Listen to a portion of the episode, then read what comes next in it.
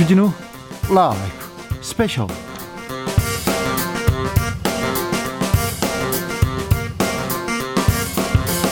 (2021년 6월 19일) 토요일입니다. 안녕하십니까, 주진우입니다. 토요일 이 시간은 일주일 동안 주진우 라이브에서 가장 중요한, 가장 재미있었던 부분만 모으고 모아서 다시 듣는 그런 시간입니다. 그리고 묻히면 안 되는 진짜 중요한 뉴스 파헤쳐보는 그런 시간입니다. 자, 토요일은 반짝반짝 빛나는 KBS 김빛이라 기자 모셨습니다. 어서 오세요. 네, 안녕하세요. 토요일의 기자 김빛이라입니다. 좋아요. 일주일 동안 주진우 라이브 안 들으셨어도 오늘만 함께 하신다면 하이라이트 모든 것 다 들은 것처럼 제가 만들어드리겠습니다. 그래도 안 들으면 안 돼요. 그러게요. 말해놓고도 네. 잠깐 후회했어요. 일주일도 네. 다 들으시고 토요일도 네. 들어주세요. 그렇죠. 토요일만 들으면 그래도 이 흐름을 놓치지 않습니다. 놓치지 않고 이 이슈를 선점해 갈 수 있습니다. 지금 이 방송 영상으로도 만나보실 수 있습니다. 지금 바로 유튜브에서 주진우 라이브 검색하시면 저희를 영상으로도 만나보실 수 있습니다. 김빛이라 기자는 그냥 오지 않았어요. 한가득 선물 보따리도 가져오셨습니다. 일주일간 방송된 주진우 라이브 어떻게 들으셨는지, 어떤 코너 제일 기억에 남는지 간단하게 청취 후기만 남겨주시면 되는데요. 네. 세 분을 추첨해서 3만원 상당의 선물, 당첨 메시지 받으시면 치킨, 피자, 아이스크림 중에서 한 가지를 골라주시기만 하면 됩니다. 치킨, 피자, 아이스크림 중에요? 네. 저는요. 네. 날 더우니까 저는 아이스크림이 먹고 싶네요. 저는 네. 다 먹고 싶어요. 다 먹고 싶은 분도 이렇게 적어 보내시면 됩니다. 청취 후기 어디로 보내시면 됩니까? 네, 카카오톡 플러스 친구에서 주진우 라이브를 검색하시고 친구 추가하신 다음에 간단히 보내시기만 하면 받으실 수 있습니다. 저는 비빔국수 먹고 싶어요. 날 더우니까 진짜 냉면. 비빔국수, 네. 메밀국수 다 끓입니다. 이것도 어떻게 좀 주는 방법이, 코로나가 끝나면 제가 비빔국수 냉면 대접할 수 있는 방법을 좀 준비하겠습니다. 기대하겠습니다. 냉면집을 빌려가지고 우리 애청자들한테 어떻게 한번 제가 해보겠습니다. 스케일이 점점 커지고 있습니다. 자, 김빛이라 기자가 준비해온 뉴스 브리핑부터 시작하겠습니다. 네, 정신없이 바쁜 현대사회에서 꼭 짚고 가야 할 뉴스를 직접 엄선해왔습니다. 네. 어떤 뉴스지요? 네. 지난 15일에요. 구하라법이 드디어 국무회의를 통과했습니다. 네, 구하라 씨 오래됐죠. 얘가 돌아가시면서 좀 집안에 문제가 있었지 않습니까? 그래서 이거 법적으로 좀 정비해야 되겠다, 그런 얘기가 있었죠. 네, 구하라 씨 친오빠가 국회에 와서 입법 필요성을 호소했고 또 네. 국민들이 많이 이제 호응을 해서 청와대 청원도 호응을 받기도 했는데요. 네. 아시는 것처럼 가수 구하라 씨가 극단적인 선택을 한 뒤에 아주 오랫동안 연락도 없고 미성년자이던 구 씨에게 그 어떤 면접권도 전혀 쓰지 않았던 그 친모가 갑자기 나타나서 네. 나도 재산을 받을 권리가 있다, 상속을 주장하는 일이 벌어졌죠. 예. 근데 이게 왜 가능했냐면 우리나라 법을 보면요, 상속 1순위가 배우자와 자녀, 2순위가 부모, 3순위가 형제 자매입니다. 네. 그러니까 구하라 씨처럼 배우자나 자녀가 없는 상태라면 자연스럽게 2순위인 부모가 상속권자로서의 권리를 갖게 되는 겁니다. 그래서 이제는 정말로 부양 의무를 다하지 않는 나쁜 부모는 상속을 받지 못하게 하자라고 해서 네. 드디어 법무부에서 이 민법 개정안을 만들었고 이번에 국무회의를 통과를 한 겁니다. 네. 그런데 국무회의는 가까스로 통과를 했지만 앞서 이제 이 법의 입법 중요성을 계속해서 호소했던 구하라 씨 가족에게는 안타깝게도 소급 적용은 되지 않습니다. 네, 그럼 어떻게 됐었나요? 구씨 오빠가 결국에 이건 부당하다라고 소송을 제기했지만 구씨 아버지를 포함한 유족 측이 6, 그리고 갑자기 나타난 친모가 40, 그러니까 6대4로 해서 40%를 가져갔습니다. 네. 그러니까 그 어떠한 상황에서도 현재 우리나라 법에서는 친모의 상속권을 빼앗을 권리가 없었던 건데 네. 이제 앞으로는 구하라 씨의 친오빠처럼 또는 아버지처럼 이 어머니는 이러이러해서 양육 를 하지 않았고 받을 자격이 없습니다라고 청구를 하면 가정법원에서 적절한 판단을 받을 수가 있게 네, 되는 겁니다. 판사님이 이 부모의 자격을 조금 1차적으로 심사하게 됩니다. 첫 발은 뗐는데 아직 부족한 부분이 좀 있어요. 네, 입법 필요성을 얘기했던 이제 구하라 씨 유족 측의 법률 대리인은 이런 평가를 했습니다. 늦었지만 다행이다. 그런데 피해 구제가 부족한 면이 있다. 그리고 또 우리나라에서 굉장히 이 민법의 대가로 알려진 윤진수 서울대 법학전문대학원 명예교수도 공개적으로 SNS를 통해서 법 제정은 너무너무 적극적으로 찬성을 하지만 바뀐 법에는 보완이 필요하다라고 밝혀가지고요. 눈길을 끌고 있는데요. 어떤 점이요? 첫째로는 이 대습 상속이라는 점을 완전히 없앤 점이 좀 우려로 꼽힙니다. 대습 상속이요? 대습 상속이라는 거는 상속 자격을 갖추고 있는 이 상속인이 상속을 못 받게 된다면 그 배우자나 직계 비속, 그러니까 아들, 딸, 손자, 손녀가 대신 상속을 받게 되는 걸 뜻하는데, 법무부가 이번에 상속권을 상실하면 아예 대습 상속을 못하도록 제도를 바꿔버리는 겁니다. 그러니까 설령 아들이 상속권을 상실을 했다고 하더라도 사실은 손자에게는 상속을 하고 싶을 수도 있을 것이고, 네? 가정마다 여러 가지 사례가 있을 텐데 네? 아예 손자에게 물려주지 못하게 되는 겁니다. 네? 그래서 다른 나라 같은 경우는 상속 결격됐을 때는 대습 상속을 인정을 하는 분위기인데, 이런 부분들 좀 보완이 필요하다라고 얘기를 했고요. 의외입니다. 그리고요, 두 번째가 좀 안타깝게 많은 분쟁이 일어날 가능성이 큰 얘기인데요. 직접 상속 순위자가 아니어도 이제 상속권 상실 청구를 할 수 있게 되는 겁니다. 그러니까 민법상으로는요, 사촌 이내의 반계 혈족까지 이 사람 상속 자격 없습니다, 이 사람 상속 자격 없으니 나에게 주시오라고 서로 간에 엄청난 분쟁을 하면서 소를 제기할 가능성, 그러니까 소가 정말 낭비될 가능성이 커지게 되는 거죠. 이거 집안 싸움, 이거 불보듯 뻔한데요.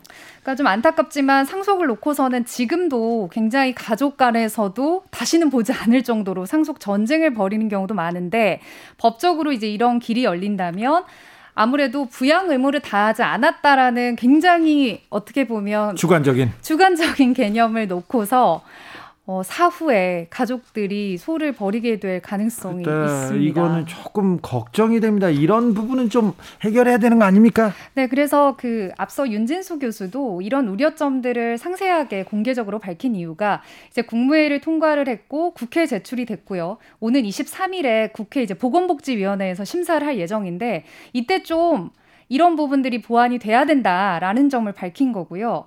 앞서 이제 저희가 얘기한 것처럼 도대체 중대한 부양 의무가 무엇인지 이런 부분도 정의가 제대로 되지 않으면 오랫동안 관습처럼 유지됐던 법이 시행되자마자 엄청난 혼란이 펼쳐질 수도 있기 때문에 시행령 마련이나 뭐 추가 입법 같은 부분들을 계속해서 좀 지켜보고 또 국회가 좀 해결해줘야 될 것 같습니다. 재산을 두고 가족 간의 다툼이 굉장히 많습니다. 그러니까 그게 액수가 많아요. 좀 많지가 않다고 하더라도 그런 많아요. 일들이 많이 있고 많아요. 변호사도 상속 전문 변호사분들은 굉장히 다양한 케이스들을 많이 보신다고 하더라고요. 많아요. 이 부분은 조금 더 면밀하게 좀 법과 제도를 좀 정비할 필요가 있습니다.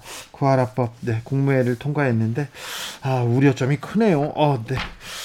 잘 듣고 왔습니다. 다음 뉴스로 가볼까요? 네, 복잡한 시사 뉴스에 지친 분들을 위해서 훈훈한 소식을 가져와 봤습니다. 그래요? 네.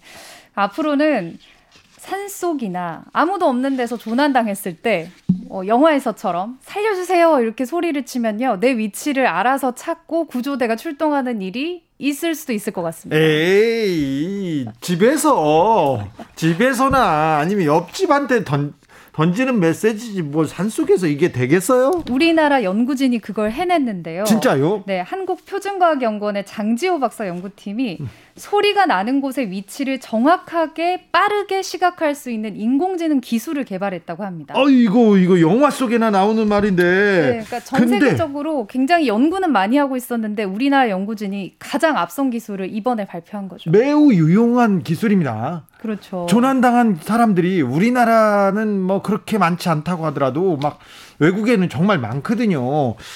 그런데 소리를 지르면 구하러 간다, 위치를 정확히 한다. 이거 굉장한 기술입니다. 네, 그간에는 사실 소리라는 게 아주 조용한 곳에서 그 사람 소리만 나면 빨리 잡을 수 있을지 몰라도 뭐 헬리콥터 날아다니는 소리, 뭐 바람 소리 등등 여러 소리가 섞였을 때는 그 소리를 뽑아내는 게 되게 어렵다고 하거든요. 그리고 깊은 산에 가서 이렇게 소리 지르잖아요. 저기서 들리는 것 같은데 가보면 없어요. 그렇죠. 바로 그 지점을 해결했다는 거예요. 네. 소리만 듣고도 AI 알고리즘이 그 위치와 크기를 추적해서 아예 지도처럼 시각화를 해서 구조를 하러 가는 겁니다. 네, 여러 부분에서 쓰일 수 있겠는데요. 네, 그러니까 이게 가정에서도 뭐 가스 노출되거나 전기 새는 소리 같은 거 잡아내고 바로 가서 뭐 그걸 자동으로 끈다거나. 예? 그리고 재밌는 거는 이제 그 문제가 많았던 층간소음. 예. 층간소음이 어디서 오는지 정확한 위치도 잡아낼 수 있을 정도로 우리나라에서 굉장히 많이 쓸 것 같아요. 그러니까 유용한 정보가 될 수 있어요. 그런데요,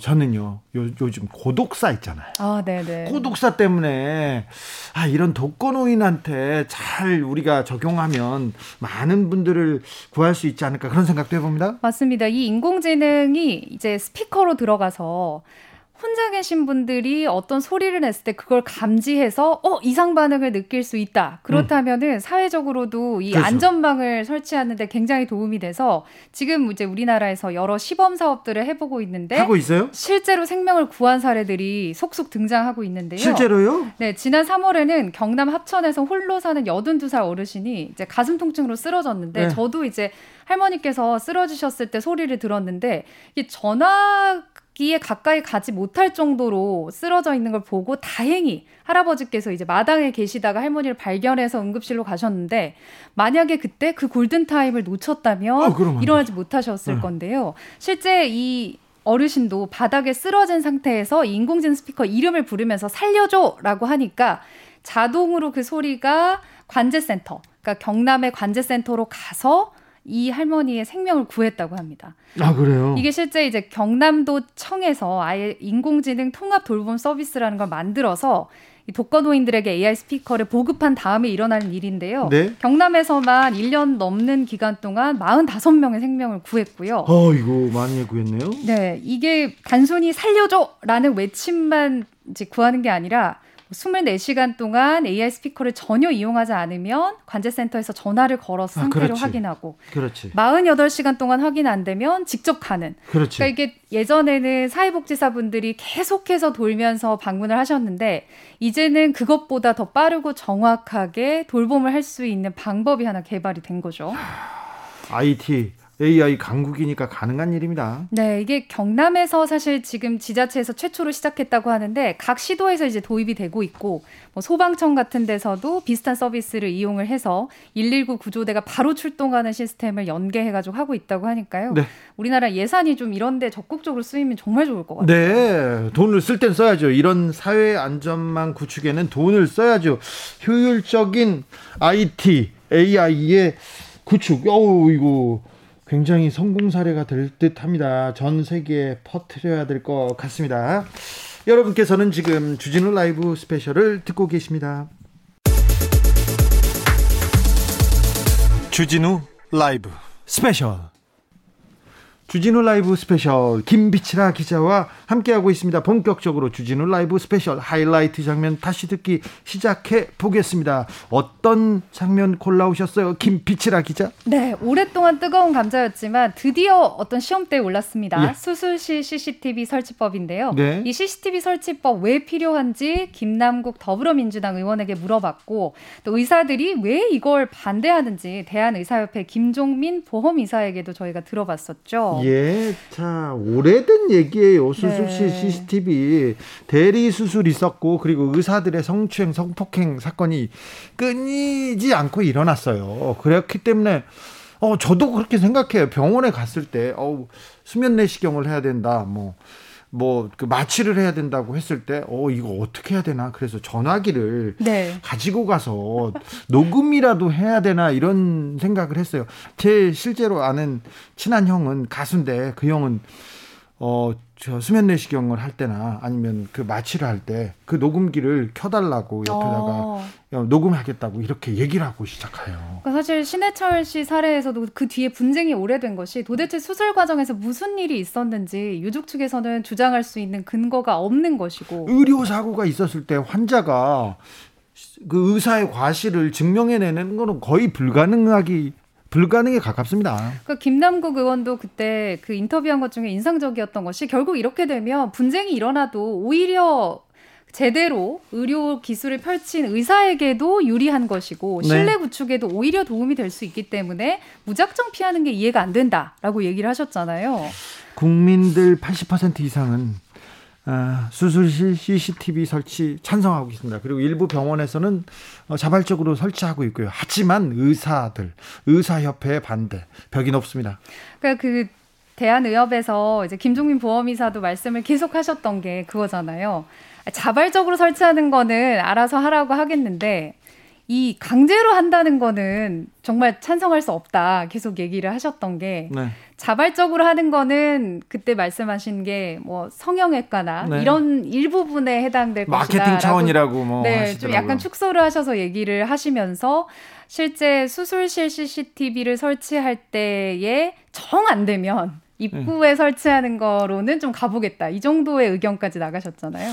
아무튼 김남국 의원과 그 이 의협 이사님의 얘기를 들어보면 정반대의 길을 갑니다. 판단은 여러분의 몫인데 여러분은 어떻게 생각하는지 이 인터뷰를 들어보시면 수술실 CCTV에 대한 이 문제에 대해서는 판단이 명확하게 생길 거예요. 네, 양측에서 팽팽하게 의견을 얘기해 주셨는데요. 수요일과 목요일에 방송된 훅 인터뷰 하이라이트를 이어서 듣고 오겠습니다. 큐.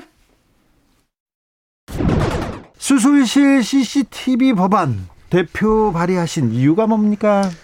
네, 이제 저도 국회의원이 되기 전에 변호사로서 이제 활동을 했었는데요. 여러 가지 이제 의료사고에 대해서 많은 환자들이 어려움을 호소하고 억울함을 풀어야겠다라고 네. 하는데, 사실 입증할 수 있는 객관적인 어떤 증거가 없다 보니까 굉장히 어려움을 많이 겪었습니다. 그래서 예. 저도 20대 국회 때 그냥 평범한 국민으로서 왜 국회가 이런 어떤 국민을 위한 법안이 통과가 되지 못하는가 굉장히 좀 분노를 했었고요. 그래서 지난해 국회 회기가 시작되자마자 수술실 CCTV 설치 의무화 법안을 발의했었습니다. 2015년부터 발의됐 나요 법안이? 네, 이게 2014년에 굉장히 큰 의료 사고가 있었고요. 예. 그때는 오히려 의사 단체에서 수술실 CCTV 설치 논의를 하자라고 하면서 거꾸로 의사들이 먼저 제안을 했었고요. 그래요? 예, 그래서 2015년에 국회에서 처음 법안이 발의가 돼서 19대, 20대 때 모두가 발의는 됐지만 심사되지 못하고 통과가 안 되었습니다. 왜 통과 안 됐어요? 20대 때 말을 들어보면요. 20대 때 그 발의한 의원님 중 한 분은 의협의 반발이 굉장히 세가지고 발의를 했다가 철회하는 일이 있었고요. 아, 의협의 반발 때문에? 네. 그리고 21대에서 제가 지난해 발의를 하려고 했을 때도 역시나 마찬가지로 주변에서 많은 분들이 그러면 후원금도 끊기고 굉장히 좀 그래요? 의정활동하기 힘들 거다. 압박이 심했습니다. 압박이 굉장히 심했습니다. 다른 동료 의원들이 안 도와줬어요? 아닙니다. 다른 동료 의원님들께서는 네. 오히려 적극적으로 격려해 주시고 이런 거를 초선 의원들이 더 의욕적으로 해야 된다라고 하면서 많이 응원해 주셨습니다. 그런데 왜 통과가 안 됐어요? 그러게요. 국민의힘에 반대했습니까? 국민의힘에 뭐 반대라고 말하기에는 어렵고요. 네. 뭐 여러 가지 이제 국회의 사정이라든가 논의가 좀 있었던 것으로 보이는데 저도 이런 법이 아직까지 통과되지 않고 있다는 게 좀 국민들께 좀 송구스럽습니다. 의협에서는 뭐라고 합니까? 와서 김남국 의원한테 설명할 거 아니에요. 야, CCTV 설치하면 어려워요, 힘들어요 이런 얘기하는데 뭐라고 합니까? 이제 반대하는 논거가 이제 크게 세 가지인 것 같습니다. 첫 번째는 환자의 인권 침해, 그리고 이제 두 번째는 소극적 진료를 하게 될 우려가 크다. 소극적 진료. 예, 그다음 세 번째는 이 CCTV가 굉장히 민감한 정보인데 유출될 해킹당해서 유출될 우려가 있다라고 이렇게 이야기를 하더라고요. 그 얘기에 대해서 김남국 의원은 뭐라고 얘기했습니까? 인권 침해라고 하는 문제가 발생할 수 있는데요. 그러나 이제 이 CCTV가 수술하는 환자의 환부를 아주 구체적으로 찍는 것이 아니고 그냥 이 전경을 찍는 것이고요. 그리고 인권 침해를 당하는 환자가 괜찮다라고 하고 있고 네. 오히려 그걸 감수하면서까지도 CCTV를 설치해달라고 하고 있거든요. 네. 그리고 언제든지 환자가 하고 싶으면 녹화를 하고 싶으면 하고 하지 않고 싶으면 안 할 선택권이 있기 때문에 인권 침해의 우려를 들어서 반대하는 것은 좀 타당한 논거는 안 된다라고 생각이 듭니다. 의협의 입장도 저희가 같이 드리려고 했었는데 오늘은 일정이 안 맞아서 한 자리에 모시지는 못했습니다. 곧 모셔서 의협의 입장도 들어보겠습니다. 그런데요, 저는 의협과 또 국민들 간의 좀 이 생각의 차이가 있는데 이 문제에 대해서는 주무부처인 보건복지부가 좀 나서서 조금 중재를 하거나 법안을 내야 된다고 생각해요. 유령 수술 실태 사실상 방치하고 있는 거 아닙니까? 네, 실제 현장에서의 들려오는 목소리나 이런 것들을 보면요, 굉장히 심각합니다. 네. 그 안에서 뭐 성폭력 범죄, 성희롱 이런 것들도 있을 뿐만 아니라 환자들의 생명과 건강을 더 중요시 여기는 것이 아니라 일부 의사들이겠지만 그 일부 의사들 같은 경우에는 환자의 생명이 어떻게 되는지 상관없이 돈 버는 거에 혈안이 돼가지고 네. 권대희 씨 사건 같은 경우에는 2016년에 환자 4명을 놓고서 의사가 수술을 한 겁니다. 네. 있을 수 없는 일인데 이런 수술이 벌어졌고요. 그런 일이 계속 벌어지고 있어요. 네. 그리고 올해 그 간호사 협회에서 이제 익명으로 이렇게 진술을 하고 증언을 하는 네. 그 일이 있었는데요. 간호사가 그 환자의 이렇게 그 환부를 개복하고 열어놓은 상태로 그냥 의사 선생님을 계속 기다렸다라는 그런 증언도 있고요. 네. 또 심장에 들어가는 여러 혈관이나 이런 것들을 잘라서 붙여 이으는 그런 수술을 본인이 직접 하고 또 어떤 경우는 환자의 심정지가 왔는데 그 심장을 간호사가 직접 마사지하면서 다시 뛰게 했다라는 이런 정말 상상할 수 없는 말도 안 되는 그런 증언들까지 하고 있기 때문에 이것을 근본적으로 막을 수 있는 것은 결국 이 수술실 내부를 감독할 수 있는 CCTV라고 본 겁니다. CCTV 설치가 이런 문제들, 이런 의료사고나 아니면 아까 말했던 그 의사들의 조금 부도덕한 면을 이렇게 막을 수 있는 근본적인 대안이라고 보시는 거죠? 네, 지금 국회 법안 소위에서 보게 되면 내부에 설치하냐 수술실 입구에 설치하냐 이 논의를 하고 있는데요. 네. 입구에 설치하게 되면 사실상 그 실효적인 법안이 될 수가 없습니다. 네.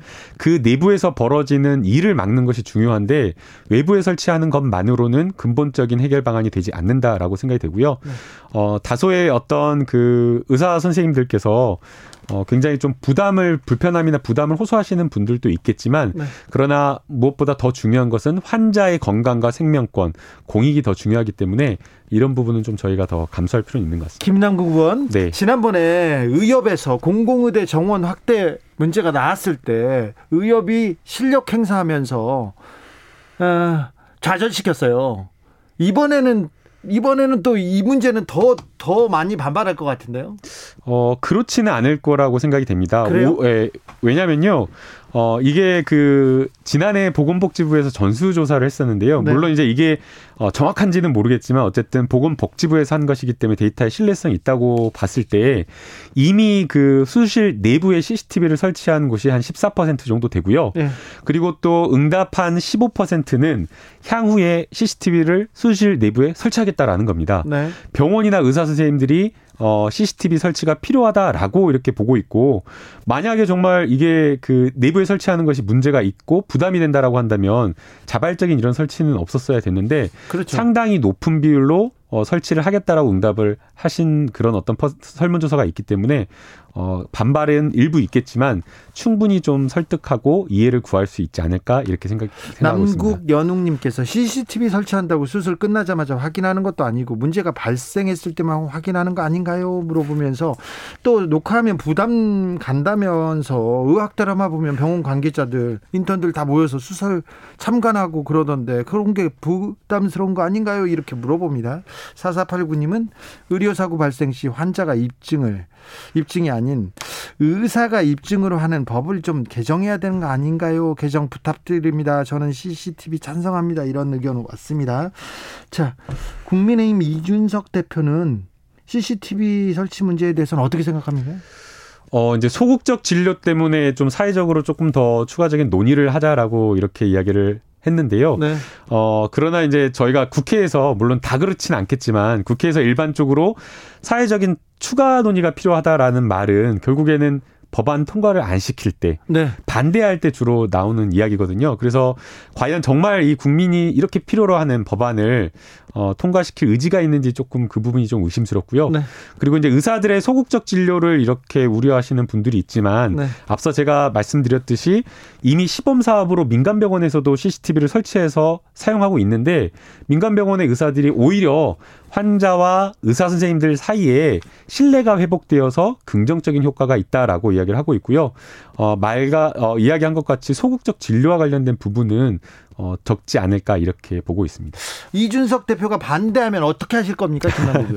네, 뭐 반대 의견이나 이런 것들이 있을 수 있다라고 생각이 됩니다. 그런 어떤 반대하는 지점에 대해서 조금 더 이 문제를 해결하기 위한 건설적인 토론이 필요하다라고 생각이 들고요. 그런 어떤 건설적인 토론을 하려면 좀 세부적인 어떤 쟁점으로 깊이 들어가서 구체적인 어떤 이야기를 해야 하는 게 아닌가 생각이 듭니다. 자, 180석이나 있는데 지금까지 1년이나 지났는데 왜 이거 못하냐.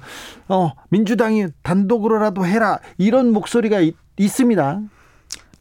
네, 그 경우 제가 이제 또 이걸 쉽게 말하기는 좀 어렵고요. 네. 그러나 정말 국민이 이렇게 필요로 하는 법안이라고 한다면 네. 합리적인 수준에서 법안 소위에서 좀 단독으로도 처리할 수 있는 것은 아닌가 네. 이렇게 생각을 하고 있습니다. 김남국 의원은 그렇게 생각하고요. 네. 수술실 내 CCTV 설치에 대한 대한의사협회의 입장은 무엇입니까? 뭐 수차례 말씀을 드렸는데 저희는 반대 입장인데요. 이제 네. 부연을 좀 드리면 그냥 반대를 위한 반대가 아니라 이 법안이 발의되기 전에 이제 저희 의료계하고 충분한 논의, 그러니까 CCTV를 달았을 때 얻을 수 있는 것과 그로 인해서 파생되는 음성적인 부분까지 손해보는 부분까지 저희가 논의를 좀 했어야 되는데 네. 그런 부분이 없었고 실제로 저희가 CCTV로 대리수술이나 이런 의료 범죄는 막을 수 있지만 그 외에 이룰 수 있는 부분에 대해서 우려를 많이 하기 때문에 이룰 수 있는 부분은 어떤 부분입니까? 일단은 저는 이제 외과 의사인데요. 예. 사실 저희 이 CCTV의 배경이 됐던 대리수술이나 이런 유령수술의 분야와는 별개로 이제 정형이나 성형 분야와는 별개로 사실 필수 의료 분야라는 뭐 중증질환, 응급질환 이런 영역도 있지 않습니까? 네. 그런 수술 영역에 이제 CCTV를 달게 되면은 수술 문화가 굉장히 경직되고, 수술장에서 저희가 판단을 할 때 의료사고나 이제 의료 분쟁을 막으려는 방향으로 가는 거지, 그 환자분의 예우나 생명 연장 같은 그런 의사의 본연의 업무에서 좀 멀어질 수 있다는 거죠. CCTV 때문에 의사 본연의 업무에서 멀어질 수 있습니까? 그 사실 수술 분야를 잘 몰라서 이제 그렇게 반문하실 수 있는데요. 암수술이라든지 응급수술을 할 때 보면은 저희가 예측 못하는 기로의 상황에 놓이게 되는 경우가 굉장히 많은데 그럴 때 확대 수술을 해서 그 환자분한테 좀 더 생명 연장이라든지 좋은 예후를 제공하고자 공격적인 수술을 할 때 반드시 합병률은 올라가게 마련이거든요. 수술이 범위가 넓어지면 부작용은 더 늘어날 수 있는데 그럴 여지를 생각해 이제 CCTV가 있는 환경에서는 리스크가 좀 적더라도 나중에 분쟁 여지가 있는 건 피하게 될 수 있다는 거죠. 그런데 그러면 지금 수술실에 CCTV를 설치한 병원들은 그러면 이런 네네. 리스크를 감안하고 그냥 설치한 겁니까? 대부분은 성형외과나 정형외과 이제 이런 대리수술에 논란이 됐던 영역들의 병원인 것으로 알고 있고요. 어떤 마케팅적인 요소도 분명히 있고 본인들의 어떤 불이익이나 뭐 본인들의 과실이 없음을 증명하기 위한 수단으로 쓰이는 거라고 생각을 하고 그분들이 자율적으로 설치한 거에 저희는 이제 지적하려는 의사는 없는데 강제적으로 법제화돼서 단 건 아니지 않습니까? 그런데 예, 그렇죠. 자율적으로 샀죠. 네. 분쟁 발생할 때 의사를 보호할 목적으로 그런 기능으로도 활용될 수 있지 않겠습니까? CCTV는? 뭐 그런 면도 있을 수 있지만 그렇기 때문에 이 CCTV를 전국적인 병원에 전국 중소병원까지 포함해서 다 설치한다는 건 사실은 굉장히 재정의 낭비고 사실 의사들이 의료 분쟁에서 의사들을 보호할 수 있는 건 이런 영상이 아니라 차트나 의료 의무 기록입니다. 예. 그런 의무 기록에 모든 의학적인 내용이나 수술 과정이 다 담겨져 있기 때문에 네. CCTV로 그거를 보장받는 그게 단일 수단으로 쓰인다는 건 사실 말이 되지 않습니다. 환자의 개인정보 침해를 이유로 CCTV 설치를 반대하기도 하는데 네네. 환자들, 국민들은 80% 이상이 CCTV 수술실에 달아달라 이렇게 얘기하고 있는데요. 저는 이렇게 생각해요. 그 부분을. 그러니까 저희 국민들은 수술실이라는 곳에 사실은 어떤 질병 때문에 환자로서 들어가기 전에는 직업적으로 경험하지 못하시잖아요. 네. 경험해보지 못했기 때문에 생기는 이제 오류가 좀 있는 것 같아요. 물론 제가 이 직업이 아니라면 CCTV 다는 게 저도 찬성할 것 같지만 수술실에서 이제 일을 하는 사람 입장에서 보면 이 CCTV로 영상이 녹화되고 그 영상이 누출될 수 있는 거를 저희는 굉장히 걱정을 하고 있고, 실제로 의료 영역이 아니더라도 개인의 정보를 저장한 영상이나 정보들이 많이 유출돼서 사회적인 문제가 되고 있지 않습니까? 네. 그런 부분을 감안을 한다면 이게 무작정, 말이 어감이 좀 그렇지만 그런 부분까지 충분히 토의하고 걱정하고 거기에 대한 제반 그 안전장치까지 생각을 한 다음에 이 부분을 논의해야 된다고 저는 생각을 합니다. CCTV 설치에 대한 대안이 반대한다면 대안은 무엇입니까? 그러면 또 대안은 그 대리소설의 경우가 이제 저희가 특정을 하면 그 집도의가 그 시간에 그 소도실에 있었느냐를 검증하는 게 꼭 CCTV만 가능한 건 아닙니다. 예. 홍채 인식이라든지 지문 인식 같은 바이오 인증이 지금 저희 나라 한국 이 IT 강국 이 나라에 언제 어느 직장이든 도입할 수 있는 시스템인데, 그런 거 도입하면은 그 집도의가 그 소도실에 있었다는 게 실시간으로 인증이 될 수 있고, 만약에 그런 바이오 인증도 못 믿겠다면은 사실 그런 신뢰감 가지고 어떻게 그 집 의사한테 수술을 받겠어요. 저는 그런 부분으로 분명히 이건 대안이 저는 될 수 있다고 생각을 하는데, CCTV가 이제 사회적으로 어린이집이라든지 아니면 요즘은 태권도장에서 아이가 크게 다쳐도 태권도장에 전국적으로 CCTV를 이제 요구하는 그런 사회적인 분위기가 있잖아요. 네. CCTV를 달면 모든 것이 해결될 것이라는 그런 분위기 속에 소도시까지 이게 영역이 확장되니까 좀 답답한 마음인 거죠. 소도실은 일반적인 사무 공간과 달리 분류가 돼야 되고요. 예. 환자분들이 마취가 돼 있어서 그 약간 밀실성이 있기 때문에 오히려 CCTV를 달아서 봐야겠다는 생각을 하시지만, 그런 부분 때문에 의료 문화가 바뀌고 그 환자의 정보가 노출돼서 다른 폐해가 생길 수 있는 걸 저희는 걱정을 하는 겁니다. 자, 이사님. 네네. 만약에 CCTV 설치 문제가 접점을 찾지 못하면, 네네. 의사협회에서는 어떻게 하실 예정입니까? 최근에 이제 그런 정말 이제 근시일 내에 저희가 논의를 하고 있는 게, 네. 왜 정말 이 국민들의 이 여론을 저희가 극복을 하지 못한다면 외부 설치까지는 고민을 하고 있어요. 수술실 외부까지요? 입구 설치까지는 하고 있고요. 그 다음에 저희가 그 공익 제보자들에 대해서 좀 그분들의 좀 비밀을 보장해주고 직업 그 이직했을 때 그 불이익을 안 당하도록 저희가 이제 보존을 해주는 그런 센터 운영에 대해서도 생각을 하고 있고요. 네. 지금 여러 가지 논의를 하고 있는데, 이제 자꾸 소실 내부에 CCTV를 달아야 된다는 그냥 단일 어떤 목표를 가지고 이제 계속 정치권에서도 그렇고 다 드라이브를 거시니까 저희가 사실은 되게 막막한데요. 네. 소도실 외부에 달아서도 소도실 방안이 아니라 소도실 그 방을 쳐다보는 그 외부에 CCTV 카메라를 달아도 집도의가 그 방 안에 들어간다는 걸 알 수 있고요. 모든 수도실은 출입구가 하나입니다. 그래서 그거는 숨길 수도 없고요. 목적을 달성하기 위해서 꼭 안에 달아야 된다는 거는 저는 찬성할 수가 없어요. 주진우 라이브. 김남국 더불어민주당 의원 그리고 대한의사협회 김종민 보험이사와 함께한 인터뷰 하이라이트 부분 다시 듣고 오셨습니다. 김빛이라 기자, 주진우 라이브 스페셜 풀 버전이 제맛입니다. 특별히 이 부분 풀 버전으로 들으면 재밌어요. 네, 이 부분은 정말 강추합니다. 유튜브나 팟캐스트에서 주진우 라이브 검색하시고요. 김남국 의원의 인터뷰는 6월 16일 수요일 1부에, 대한의사협회 김종민 보험이사 인터뷰는 17일 목요일 2부에 준비되어 있습니다. 인터뷰 클립이 따로 있습니다. 네, 제가 대한의협 김종민 이사한테 계속해서 국민의 입장에서 계속 물어봤는데 대답은 한결 같았습니다. 여러분이 판단해 주십시오.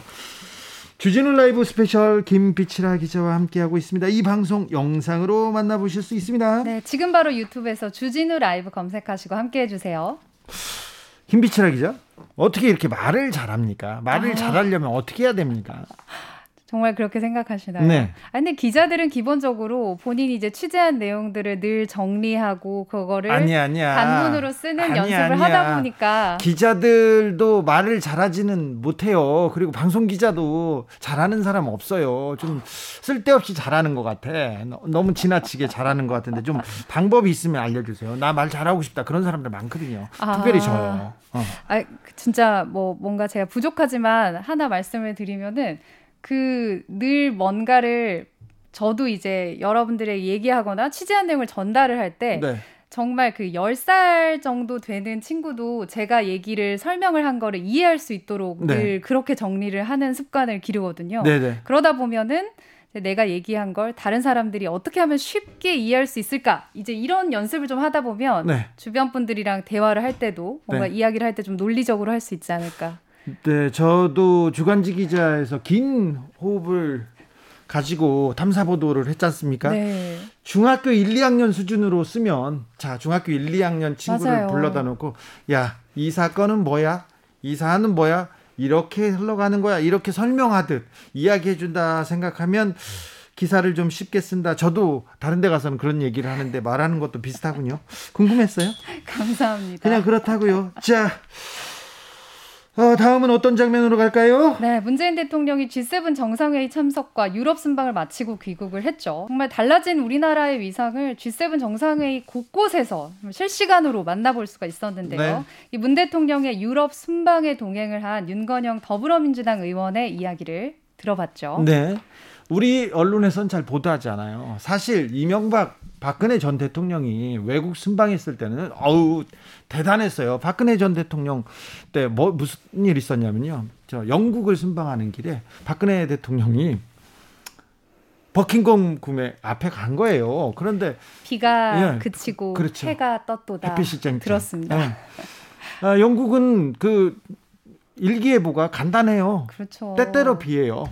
sometimes 비. 그냥 15번 비 온다는데 비가 오다 그치다 오다 그치다도 그럴 수도 있는데 기자들이 어떻게 기사를 썼냐면 박근혜 대통령이 오니까 햇빛이 쨍쨍하고 하늘도 반겼다 이런 식으로 기사를 썼어요. 근데 무수하게 많은 일들이 그리고 박근혜 대통령이 외국 순방마다 그렇게 많은 요구사항이 있었습니다. 아침에는 전복죽을 꼭 먹어야 되는데 전복을 꼭 공수해야 되고 밥솥이 있어야 되고 그리고 화장실에 거울이 있어야 돼요. 전면 거울이. 거기다가 전면 거울에 맞는 자기에 맞는 그 높이의 의자가 필요합니다. 지금 각국 공간이 아니라 대사관 가보면 지하실에 다 담아있어요. 유리와 그런 것들이. 근데 그때 기자들이 다 알았어요. 그런 기사는 하나도 안 써. 언제 나왔냐? 국정농단. 그리고 박근혜 정권이 거의 몰락해 갈 때 그때는 나왔습니다. 이명박 정부 때 어땠습니까? G20. 정상회의를 여기서 서울에서 했어요. 그때 무슨 치어리더 나온 줄 알았어요. 하지만 이번에 문재인 대통령의 유럽 순방에 대해서는 우리 언론이 매우 차분한 반응을 보였다. 하지만 곳곳에서는 굉장한 칭송도 받고 특별히 코로나에 대해서는 전 세계가 감탄했다는 그런 뉴스를 외신에서 봤습니다. 네, 그리고 윤건영 의원이 이제 현지에서 연결을 해주신 뿐만 아니라 네. SNS를 통해서도 약간 중계를 해주시는 기자들 대신 네. 중계를 많이 해주셔서 저도 사실 좀 즐겁게 찾아봤는데요. 네.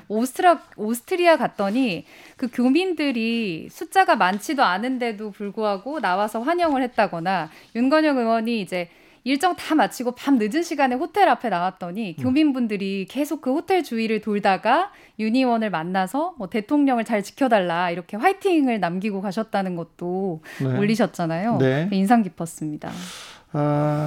아무튼 이번 그 G7 정상회의 도중에 일본과의 회담이 그 좌절됐던 그 부분에 대해서는 좀 안타까움이 있었는데 이 부분에 대해서도 윤건영 의원이 자세하게 설명을 했어요. 네, 그 한마디로 뭐 유치찬란한 태도다 이렇게 또 이렇게 평가를 해주셨잖아요. 세게 말했어요. 네, 실제로 이제 많은 어떻게 보면 정상들이 그렇게 모여서 어떻게 보면 간단하게 티타임을 하거나 이럴 기회가 충분히 있었는데도 네. 스가가 그런 걸 다 피하고 자리 자체를 회피했다라는 거를 또 얘기를 해주시니까. 네.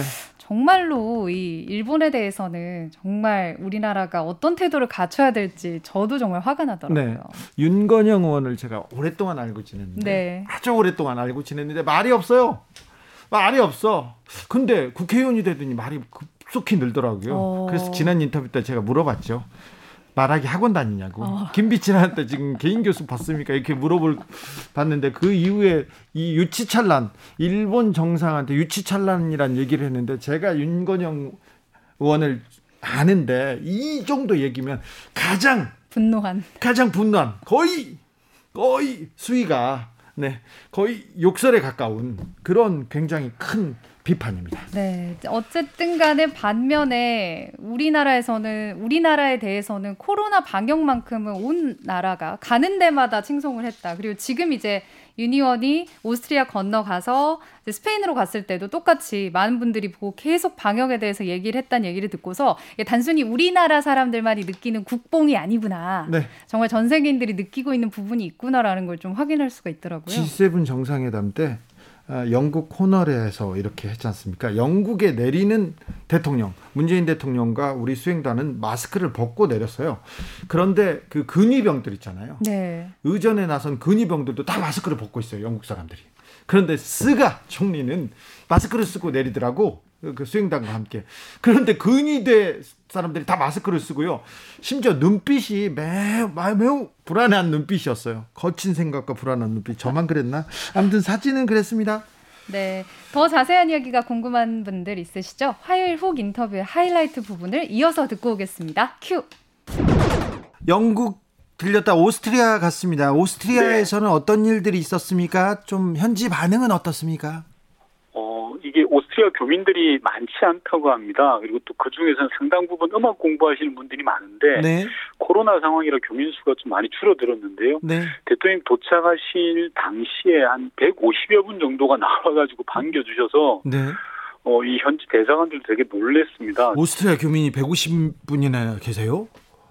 아니, 모여가지고 대통령을 이제 막 맞이해 주시더라고요. 네. 연호하시고 네. 되게 놀랬고 그날 밤에 이제 밤 10시가 넘은 시각이었는데 제가 이제 호텔 밖에 잠시 나와서 바람을 쐬고 있는데 승용차 한 대가 제 앞에 딱 쓰더니 네. 한 분이 제게 말을 거시더라고요. 네. 이분이 오후에 대통령 환영하러 나왔던 교포 중에 한 분이신데 네. 걱정이 돼가지고 호텔 주변에 계속 계셨던 거예요. 왜 걱정이 된대요? 대통령이 잘 지켜라 그러시면서 네. 마음이 짠하신 거죠. 그래서 네. 가지도 못하시고 계속 이 주변을 돌아오셨던 것 같은데 한편으로 고맙기도 하고 참 마음이 여러 가지 생각이 들었습니다. 네, G7 정상회의 좀 여쭤보겠습니다. 지난해에 네네. 이어서 올해까지 2번 연속으로 이렇게 G7 정상회의에 초청됐습니다. 선진국 네. 중에 선진국이라는 이거 어떤 의미로 봐야 됩니까? 방금 말씀하신 것처럼 G7 정상회의는 말 그대로 선진국 모임이거든요. 네. 선진국들이 코로나 이후 처음 모여서 포스트 코로나 시대를 논의하는 매우 중요한 자리에 우리가 초청을 받았다. 그것도 2번 연속. 네. 대단히 중요한 의미가 있다고 생각을 하고요. 예. 사실 우리가 경제적으로는 이미 이탈리아를 앞지르며 G7 국가에 진입을 했습니다. 네. 코로나 방역이나 기후변화 대응에 있어서도 대한민국이 G7과 어깨를 나란히 하는 그런 국적이 좀 확인이 됐고요. 일각에서는 G7 정상회의 끝나고 사실상 GAC다 우리가 네. 라는 그런 분석과 평가도 있고요.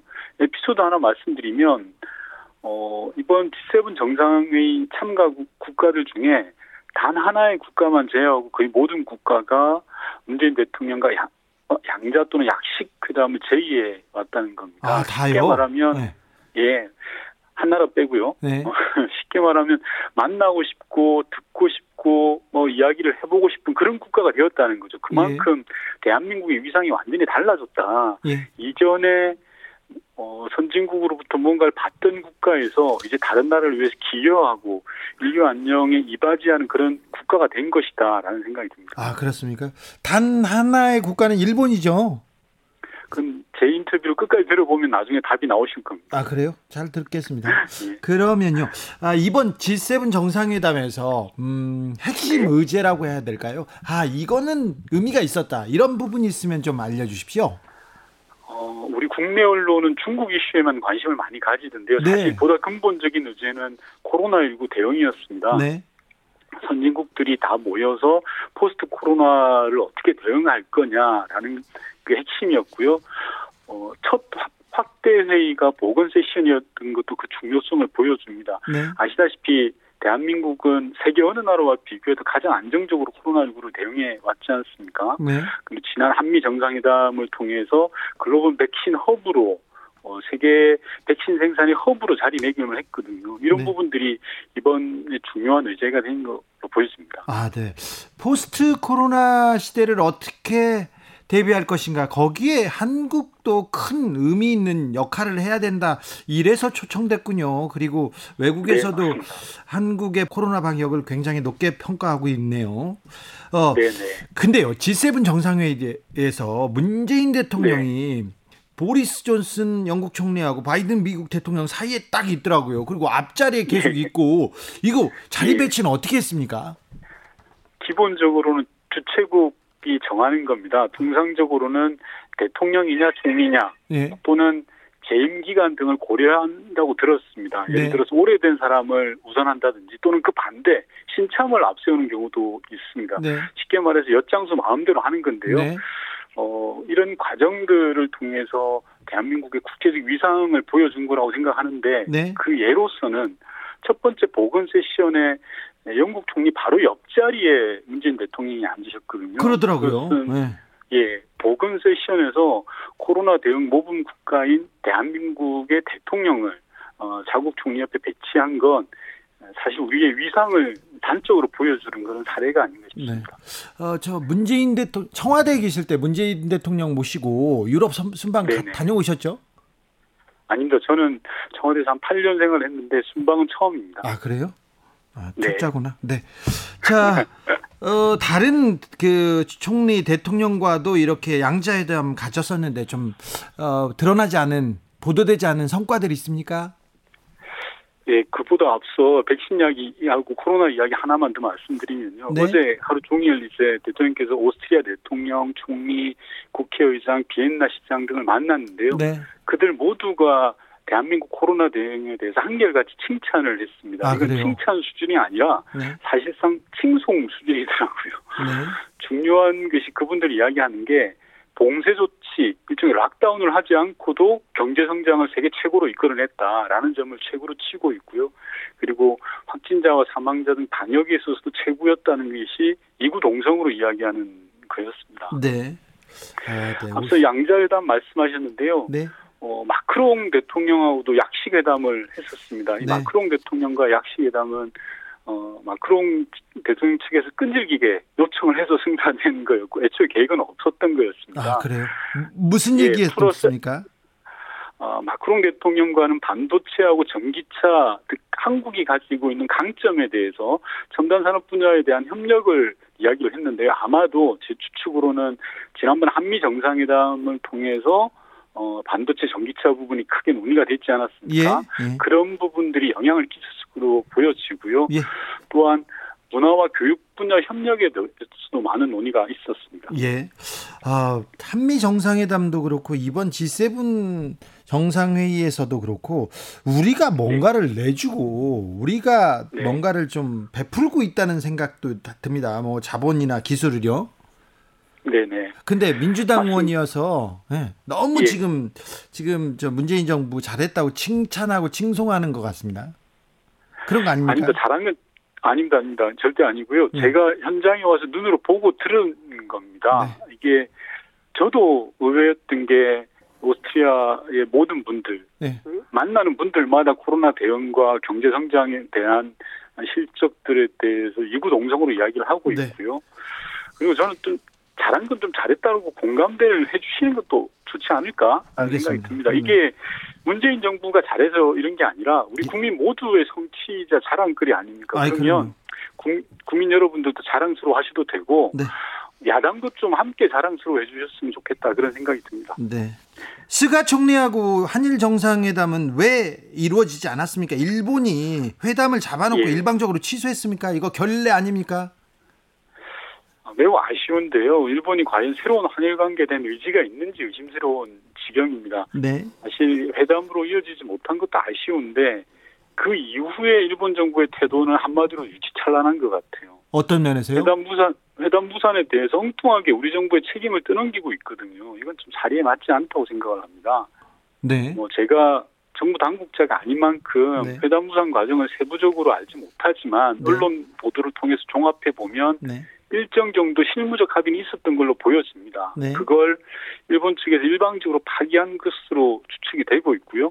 퍼즐을 맞춰보면 저는 스가 총리가 좀 피한 것 아닌가라는 것들도 생각해 볼 수 있는데, 오늘 언론 보도를 보니까 예. 이게 스킨십이 되게 부족하다라고 나온 보도가 있었더라고요. 그런데 그 예로서 정상들이 약식회담을 하는 공간이 라운지라는 공간이 있습니다. 예. 통상 세션이 진행되고 있으면 잠깐 나와서 커피 한잔 하면서 이렇게 약식회담을 하는 데인데요. 네. 이번에 G7 정상회담에서는 6번 정도 각국 정상들이 그 공간에 들어올 수가 있다고 합니다. 그런데 네. 스가 총리는 제일 처음 한 번만 딱 들어오고 아예 그게 들어오질 않았대요. 네. 그러니까 약식회담 자체를 피했다라고 볼 수밖에 없어요. 결과적으로는. 네, 뭐 했을까? 네. 네. 자, 한마디로 속 좁은 정치죠. 네, 네. G7에서 한반도 평화 네. 프로세스에 대한 진전도 있었습니까? 지지를 모았다는 얘기는 들었는데요. 한반도 평화 프로세스에 대한 선진국들의 지지는 대단히 중요한 동력입니다. 지금 당장은 구체적 도움이 되지 않더라도 UN 네. 등에 있어서는 향후에 매우 중요하거든요. 그래서 네. 이번 G7 정상회담을 통해서 전 세계 주요 정상의 지지가 여전함을 재확인한 것은 매우 큰 성과입니다. 특히 이번 오스트리아 방문을 통해서요. 이 오스트리아가 영세 중립국이지 않습니까? 네. 그리고 UN 조직이 40여 개가 넘게 이 비엔나에 있습니다. IAEA라든지 군축 관련된 기구가 상당수 여기에 들어와 있고요. 네. 오스트리아 정부의 우리 한반도 비핵화 입장에 대한 지지 표명도 큰 성과라고 저는 생각합니다. 네. 오늘이 6.15 남북 예. 공동선언 21주년입니다. 대북 특사로 평양에 가서 김정은 위원장하고 직접 만나기도 하고 그래서 좀 여쭤보겠습니다.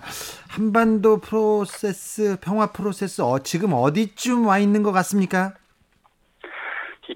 2018년 문재인 대통령이 한반도 평화 프로세스를 본격적으로 가동을 해서 상당한 성과를 이뤄냈죠. 예. 그게 19년을 거치면서 2020년 코로나 상황으로 인해서 다시 어려운 국면에 있습니다. 그것을 2018년 서울의 봄으로 다시 끌어오는 그런 과정을 하고 있다는 생각이 들고요. 저는 문재인 정부 임기 내에 일정한 성과를 복원해낼 것으로 그런 확신이 가지고 있습니다. 주진우 라이브 윤건영 더불어민주당 의원과 함께한 화요일 훅 인터뷰 하이라이트 부분 듣고 오셨습니다. 김빛이라 기자, 이 방송 풀버전 어디서 들을 수 있어요? 네, 유튜브나 팟캐스트에서 주진우 라이브를 검색하시고요. 6월 15일 화요일 2부를 들으시면 됩니다. 인터뷰 클립이 따로 있습니다. 토요일에 기자 반짝반짝 김빛이라 기자 오늘도 감사했습니다. 선물 주고 가세요. 네, 드리고 가야죠. 카카오톡 플러스 친구에서 주진우 라이브 검색하시고 친구 추가하신 다음에 일주일간 방송된 주라 청취 후기를 남겨주세요. 후기 남겨주신 분 중에서 3분을 추첨해서 3만 원 상당의 치킨, 피자, 아이스크림을 쏘도록 하겠습니다. 김빛이라 기자 수고 많으셨습니다. 고맙습니다. 주진우 라이브 스페셜 여기서 마치겠습니다. 저는 다음 주 월요일 오후 5시 5분에 돌아오겠습니다. 지금까지 주진우였습니다.